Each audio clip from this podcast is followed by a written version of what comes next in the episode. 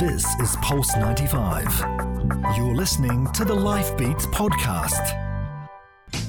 Life Beats. Life Beats with Sally Musa. Only on Pulse 95. 95.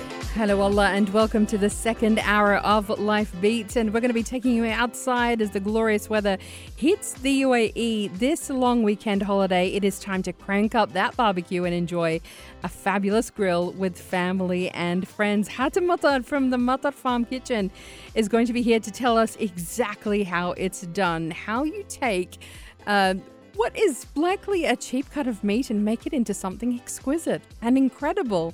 He knows how to do that. He's going to be sharing his story and his love affair with smoked meat that all started in Houston, Texas. All of that and more is coming up on Life Beats with me, Sally Musa, on Pulse 95. This is Pulse 95. You're listening to the Life Beats podcast. Life Beats. Life Beats with Sally Musa. Only on Pulse 95. 95. Yep, it's time to crank it up with barbecues and brisket with Hatem Matar. Welcome, Hatem, to the studio. Ahlan Biki, thank you for having me. Hello, Sahla. It is just uh, so great. We've been wanting to get you on for a long time. Thank you, I appreciate um, it. So I'm glad you finally made it into the Life Beat studio. But um, you are somebody who uh, set up the uh, Matar Farm Kitchen, uh, but it all started with your love affair for smoked meat. That is correct, 100%. We, uh, I dropped off um, a colleague of mine in Houston. I went there for work, and it was the first time that I had ever had brisket. And I realized there's no brisket back home, back in the UAE. So I was actually bringing pieces, frozen whole pieces of brisket back through customs and the customs guys would go like, "What is this? It's just a giant piece of meat in my suitcase." And they would always embarrass me with asking me strange questions like, "What's the matter? You don't like chicken, or you guys don't have meat at home?" So uh, I can just imagine that would just be the wor- weirdest scenario. Yeah, I have. would go. Through, the guy would always point me to the left. He's like, "Lo and go through this part right here." It opened my bag, and there's this giant hunk of frozen meat. So it was embarrassing a little bit. So when I got tired of being embarrassed, I uh, I went and asked the owner of the restaurant where I ate if I could teach or if I could learn and if he could teach me. Obviously, expecting him to say no from a complete stranger, and he said yes. This is back in Texas. This is back in Texas. That's, uh, I mean, okay, hold on. Now, let, us back up a bit, okay. all right? Before you got to customs and all that stuff happened, uh, your first time eating it. Yes. Okay. What was it? What made you think, oh my gosh, what is this? Well, it's, you know, um, people people forget that the first spice known to man, before anybody discovered salt or pepper or paprika, the first ingredient known to man was smoke. So you're actually hardwired, your brain is hardwired to find comfort in the smell of fire because it provides safety. 5,000 years ago, if you had fire, you were safe. So when you have smoked food, your body is actually telling you, listen, this is comforting, this is safety. I know I feel um, like people obviously feel wonderful, but it's because your brain is hardwired like that. So the first time I had it, all of my primal, all of the brain synapses were telling me your comfort, you feel good. This is amazing. Um, so I had it, and and obviously the embarrassing part is, you know, I would bring some back with me all the time because there wasn't any smoked meat here. You know, that's amazing. So you said to the guy, "I want to learn how to make this mm-hmm. because it's not available back home in the UAE." So uh, what happened? How did you start? Where did you start? I mean, do you have a background in food? I am not. I, am an engineer actually. I have no background in food. The only background I have is Umm Hatem um, teaching me how to cook when I went away to university, um, and I got tired of eating junk. I spent the Christmas break learning how to make everything that she knows how to make. What did she teach you? Oh, uh, everything you could possibly imagine from the Egyptian kitchen, mulukhiyah, uh, marag, you know, wara anab, all of the, the staples. Exactly, exactly. And I, I, I kind of spent my time in the kitchen not out of trying to be a foodie, but out of necessity, being a hungry being a hungry kid. Um, and then the um, the the chef that I went to, or the owner of the smokehouse that I went to, um, not to be cliche, but it's a Texas backwater. It wasn't in Houston, so Houston is a very cosmopolitan city like Dubai. I went to a town called Bastrop, and you know, very small population. Uh, and being Arab, I thought it was going to be very difficult to get along with the people in the restaurant, the people um, on the street. Uh, Sally, it was, I can't tell you, it was life changing. They took me in. They taught me their secret recipes to a complete stranger, by the way. Uh, they put me up. Uh, we went paddling on the Colorado River over the weekends with complete strangers. I spent um, all of my time with them from 5 a.m. to 12 midnight, learning how to smoke, working the cash register, learning how to do all of that stuff. And, uh, you know, I, told the guy, I said, Brian, if I name my first son Brian, that's the only way I can repay this favor. And it was an incredible experience, and it was life changing in that food brings people together and shows you how similar you are versus how different. That's just uh, it's an incredible story. Mm-hmm. You know what you're telling me just now. So, okay, they taught you how to smoke meat. What do you need to know when you need to smoke meat? a lot of stuff actually believe it or not it's a very simple process and it comes from back in the day um, brian runs the oldest smokehouse in texas. And uh, smoking comes out of the necessity from back in the day of people to preserve their meat. They didn't have refrigeration. So butchers that didn't sell their meat over the course of the day would have to keep it viable for two three four five days later. Uh, and one way to do that was salting the meat and the other way was to smoke it. And you could do both. Um, and they were turning these very cheap cuts of meat, like brisket, in here in the UAE and, in a lot of places. Brisket is actually turned into ground beef. It's a very hard piece of meat to work with. You can't boil it, you can't barbecue it, you can't. Do, the only thing that you can do with it is cook it over low heat, and you turn this very cheap cut of meat um, from this thing that's inedible to something that you don't need a fork and knife for. You could eat it with your hands from how tender it is. It, uh, I've seen, I've seen. I haven't. You've actually brought for us an incredible piece of brisket. I did. It's wrapped up. We're going to never show unwrap it. You should never show up empty-handed. This is the hospitality Yes. of, of the Arabs. Um, but, you know, it's incredible uh, because, like you said, um, it just becomes so tender. Mm. It's so hard. Um, it used to be sold really cheaply, but then they made so much more money out of it. Exactly. So it was a very cheap cut of meat. You couldn't sell it because it wasn't one of the primal cuts, uh, like you know, like a T-bone or a ribeye or a tenderloin. Um, and they used to sell it for very cheap, like two cents a pound. And once they started smoking it, and people were like, and this is before the cat was out of the bag, and people knew how to make it. They were selling it for two dollars a pound, which was an insane amount of money versus what they were selling it for before. And everybody caught on, and it turned into this delicacy um, that became obviously part of the staple of, of, of southern cuisine in the U.S.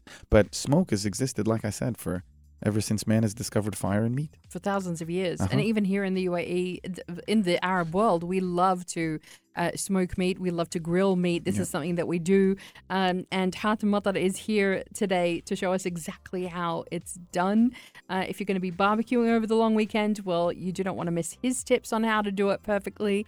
Um, and we're going to be unwrapping that brisket For sure. because I can't wait to take a look at it and to taste it and to see what it is like. More coming up next on Life Beats on Pulse 95. This is Pulse 95.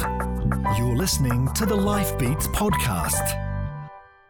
Life Beats. Life Beats with Sally Musa. Only on Pulse 95. 95. Talking to the founder and head chef at uh, the Matar Farm Kitchen, Hatem Matar. He's with me in the studio talking uh, all about smoking meat, uh, the ancient art of smoking meat, which is quite incredible. Um, You've got your brisket, which we still haven't unwrapped because we've been busy talking in, in the break. Um, we're going to unwrap it. We're going to taste it. It's going to be incredible. Um, but all of this started for you in Texas. But actually, you grew up in the UAE, which is really interesting. Correct. I'm. I'm. Um. You know the the acronym TCK. Yep. Right. The third culture kid. So my. Uh, I'm Egyptian. I've got two sisters. We were all. We were born in Egypt. Um. Then we moved to Saudi. Then we moved to Canada. Then we moved back to Saudi, Bahrain, Kuwait, the UAE, and I've been in the UAE since the 90s, since 98. That's a long time, yeah, I grew up here. Yeah, that's incredible. And Sharjah actually has a special place in your heart too. Sharjah, when we were kids, was the place we would come to eat really good food. So in Dubai, you know, everybody had all of the the places that everybody's used to. But if you wanted to eat like home cooked food from the heart, we drove all the way to Sharjah, would hang out here, Al Buhaira, uh, and we spent the weekend here, and then would leave when it was time to leave. So we stayed here. This was our weekend. Amazing. Yeah. Uh, I, I just, you know, the the waterfront. It's just a, a beautiful place to be. And it was always, it's always been that way. It's always been a place where you came to get away from it all, and it would clear your head and and just spend some time, you know, disconnecting. It's always been a great place. Sharjah is good for the soul, A hundred percent. right? Yes. Okay, so let's let's talk a bit about um, the way that you smoke your meat. Mhm. Okay, so you learned from uh, a master of of the South Correct. uh, in the US. Mm. Okay, so brisket, a Mm-hmm. really really huge and difficult and tough piece of meat Yep. That can actually melt in your mouth. How do you go from there to there? Um, the the trick is smoking is is I like to say an art. I don't like to uh, call it cooking or cuisine because the thing that goes into cooking um, is you know the ingredients, uh, you put them on, and there's a, there's a certain flair there. But smoking is completely different in that uh, it's a process, and it's not a process where you can see everything that's going on in front of you like a chef with a, a pan. Uh, it's actually 18 hours or 24 hours or 26 or 32 depending on the piece of Really, meat. thirty-two. Yeah, we've we've smoked uh, we've smoked whole lambs and camels before that have taken that long. Whole lamb and whole camel. Yes. What? I can't even. I mean, how do you do that? Our, How- our our smoker is the size of the studio just so you know. You just blew my mind. Yeah. Oh my god! I didn't know you could get a smoker that big. Mm, it's we custom made it and um, obviously getting the the smoker here to the UAE um, took me about two and a half years to get all the licensing and, and things like that and I'd been chasing my smoker for a very long time so when she came uh, I christened her uh, Habiba and I painted her red. that is the greatest thing. Yes. So- Habiba. Habiba, and there's um, some of our um, people, some of the people that we work with actually um, name some of the menu items on their menus Habiba after our smoker. That's incredible. Yeah, I love that so much. Yeah, That like that is a you are a person of passion. thank you. You love this. Yes, absolutely. And which means that whatever you make is going to be incredible. I hope so. Uh, we, I mean- we, we cross our fingers all the time, and All we, we'll see. yeah. We'll, we'll put it yes, to the exactly. test. We'll know after the break. we'll put it to the test uh, soon. Uh, okay, so but so brisket isn't quite as big as a camel. no, but it still takes a long time. So your brisket uh, actually took about 14 hours. Wow. And once you put it in the smoker, it's not something that you can observe. It's not something that you can Mm. watch. The you know have, the mushrooms have reduced down when you're sautéing them. Uh, the steak is done. You can check it. Um, smoking literally is a process of trust, and it's you first of all trusting um, yourself and your knowledge, and then second of all, it's trusting that the ingredients that you've put in and the process that you're following will get you the desired result. Because if 18 hours later you bring it out and you've made a mistake, it's not like you can fix it. You have to start from scratch and do it again for another 18 hours. So it really is an art. How long did it take you to perfect it?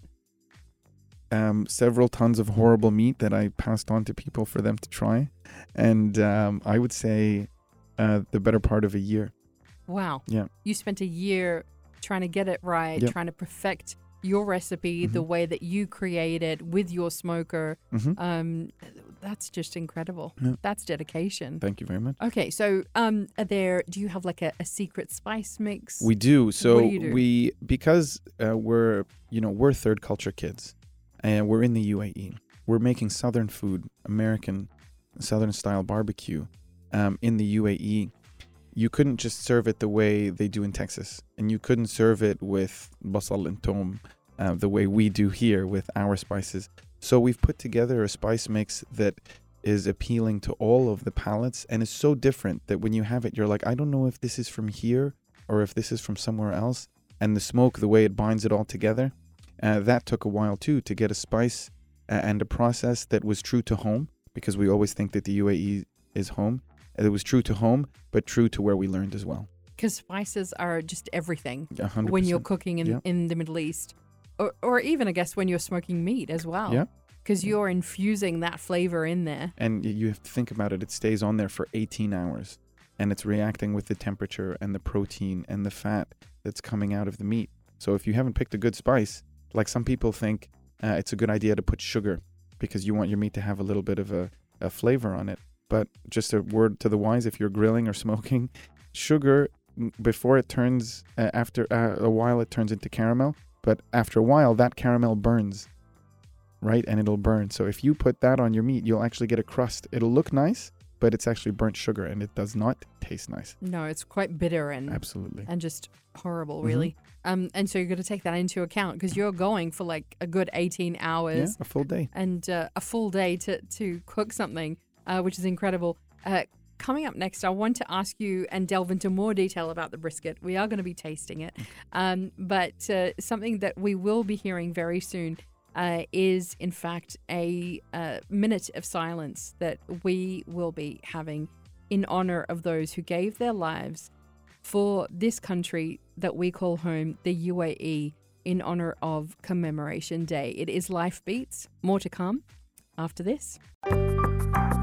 This is Pulse 95. You're listening to the Life Beats podcast. Life Beats. Life Beats with Sally Musa. Only on Pulse 95. 95. I tell you what, we're having uh, way too much fun with this brisket in the studio. It's my first time having a proper brisket like that. You're kidding. Yeah, no, I'm not kidding. That's just, you know, We're the first. We're so honored. you did, you, okay, we did say, you know, with all of his love and attention and dedication to this food, um, it shows. Thank you very much. It shows, chef. Can you tell? Hats off to you. Thank you. Hats off to you. Amazing. So, okay, you you unwrapped it. Um, as soon as so you had two layers. You've got the, like the brown paper, Mm-hmm. um, and you've got the foil there as well.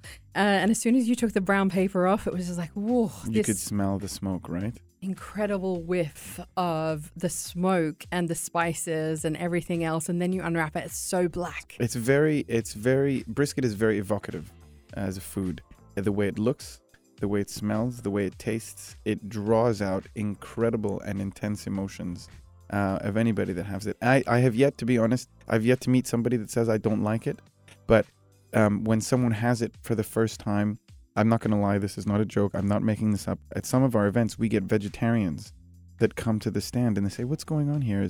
I smell it. Something's going on. I said, Well, we're making smoked meat and they kind of look at themselves and then like they have a question in their head oh my god should i be doing this and i'm like listen if it's not a religious thing if it's a health thing uh, please try and they try and they realize they like it and all of a sudden they have to re- reevaluate their life and their lifestyle so we've had we've had we've fed brisket to vegetarians You've turned people. yes we have we've converted them That is no surprise. Uh, but you know, it's kind of it surprises you when when you unwrap it. It's so black. Mhm. You know what? It's got what is called the bark absolutely on it. Yeah. What is the bark for people who bark- don't understand it and think, oh my gosh, he burnt it. No, uh, brisket is never burnt. Um, the the black that you see on the outside is the spice reacting with the smoke, reacting with the moisture and the protein from the fat, and it creates this beautiful layer on top of the meat um, that basically um, is the flavor that you're looking for. It's it's the flavor that you enjoy.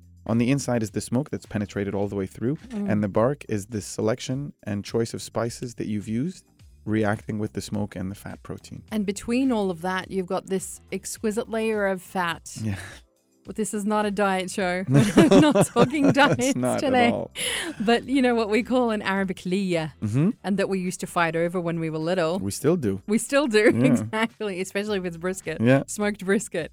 Oh, wow. hmm I just, you know, it flavors the fat. The fat flavors the meat, and it just, it's amazing. What, And is, it, what is it doing there? There's two. There's two. There's two portions of the brisket. There's the lean side, um, and in the U.S. they call it the moist side. They don't call it the fatty side. And the reason they call it the moist side is it's got it's got more fat content. So if you press on it, and I urge you in the next break between you and I, if you press on your brisket on this side, you'll see all of the juice come out yes. because of how rich it is. Yep. And one of them, if you're being health conscious and you still want brisket, you have the lean side. But if you want all of the flavor, and I kid you not, there is a stark difference between the lean side and the moist side. All of the flavor is in the moist side. The flavor of meat comes from the fat, which is why Wagyu is the prime meat, because all of the marbling of the fat that gives you the flavor um, is in the white content and not the red content. Exactly. You gave me some from the the moist side, right? That's the lean side. That's believe the it or- lean side? Yes, if you can believe it. What? Yes. Let's in the next break. We've got to go back again for Mhm. another round.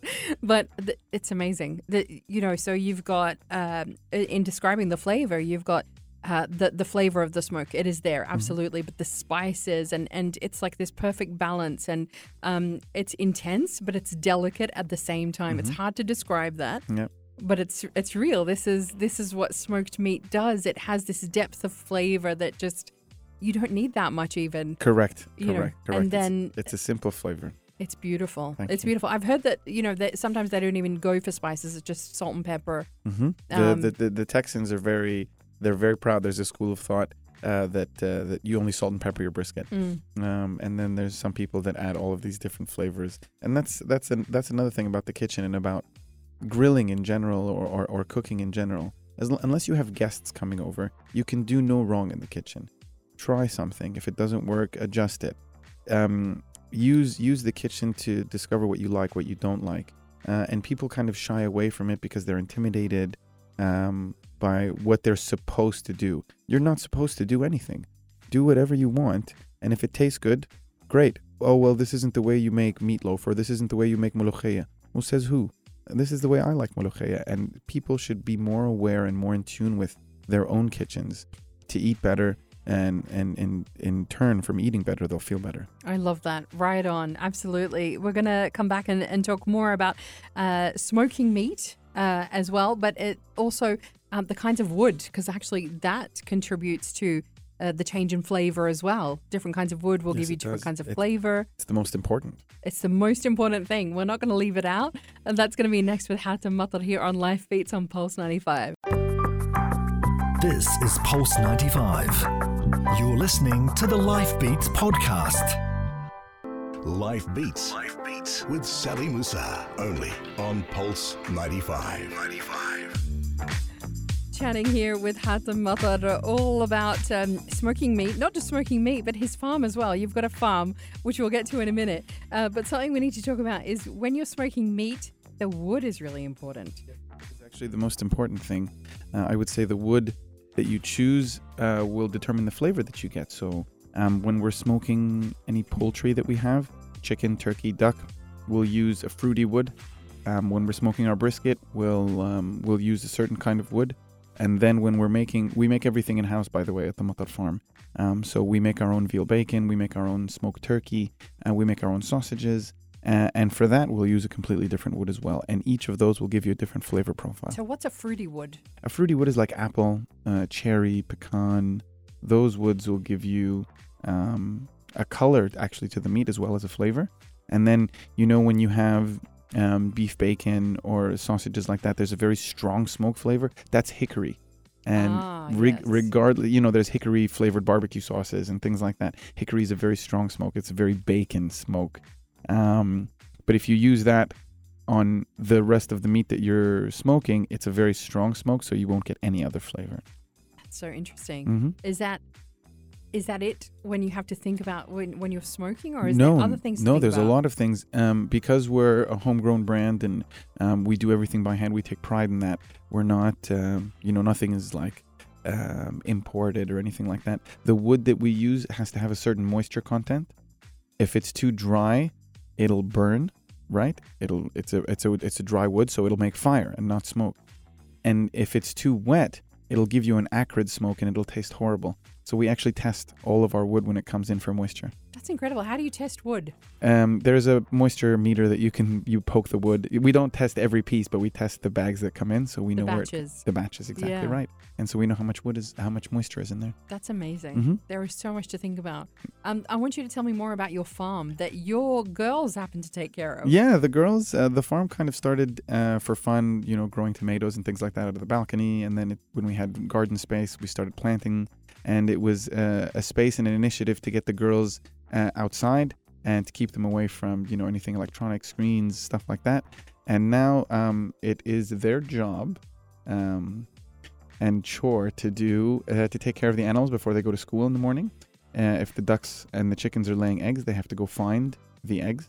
They have to feed the dogs uh, and the lamb uh, the two lambs and the goat um, right before we go to school and when we come back obviously they have to check on everybody and if there's it's growing season if there's fruits and vegetables to be picked they have to do that as well Was it their idea to have a farm? Whose idea was this? It was definitely my idea, and sometimes there are days when you know it's a it's a horrible morning for breakfast, and they didn't get enough sleep. I'm like, guys, did you feed the animals? They're like, oh, puppy, and they don't actually go feed the animals, so I do.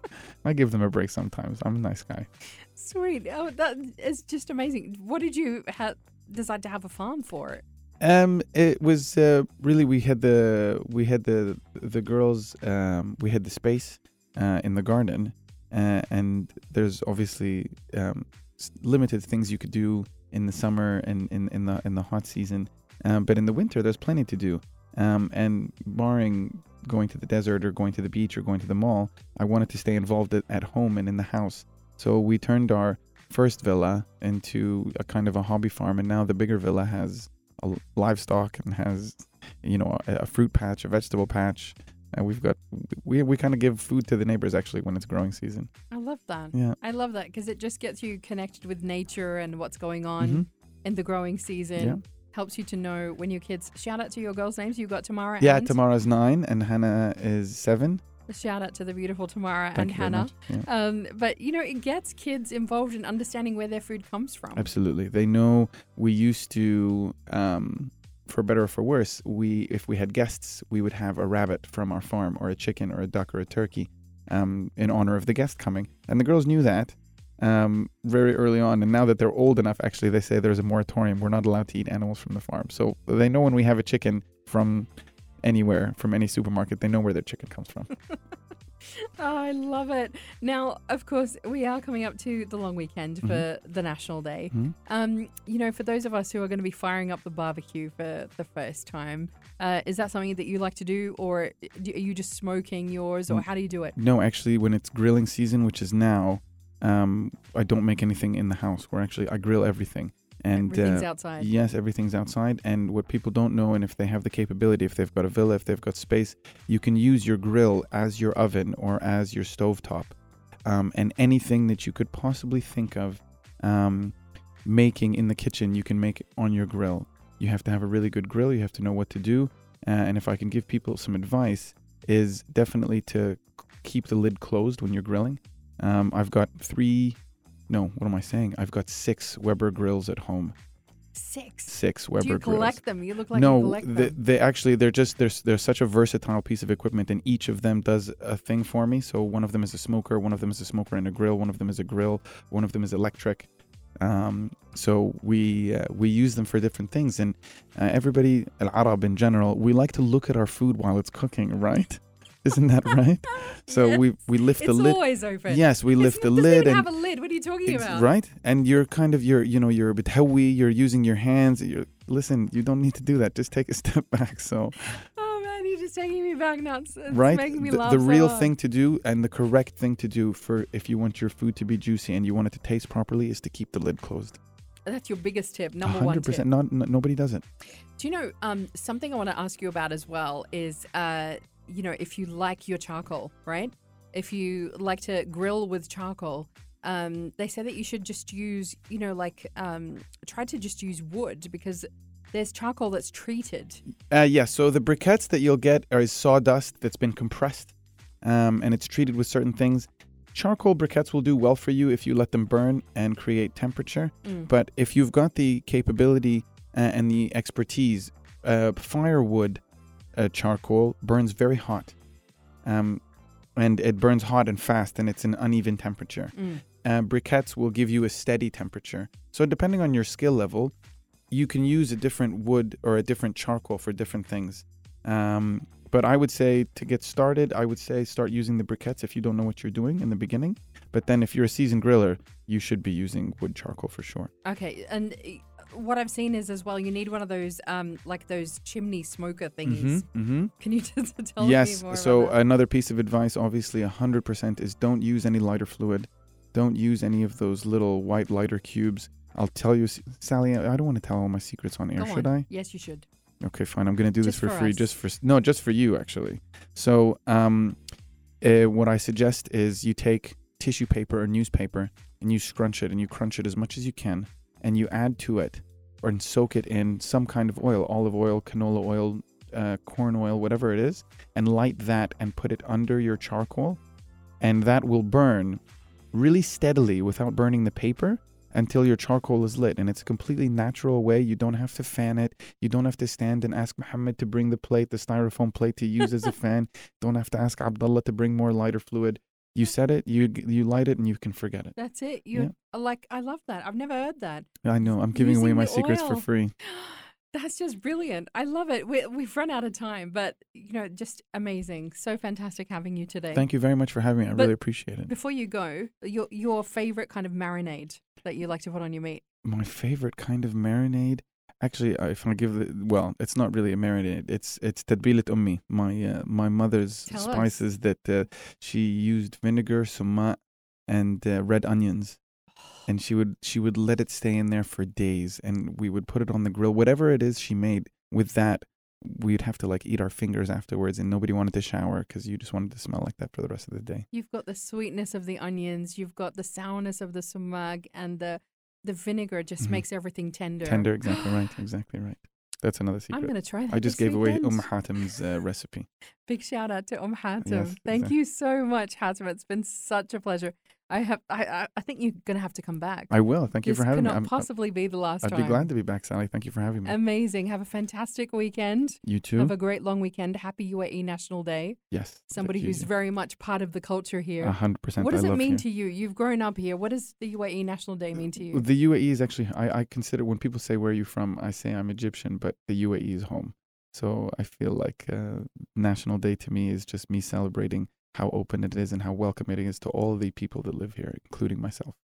Couldn't be better said. Hatamatar, thank you so much. That's it for us here on Life Beats. If you missed the conversation, you can catch it on our podcast on Apple Podcasts and SoundCloud. It will be available later today. Have a great long weekend, and we will see you again for more Life Beats next week.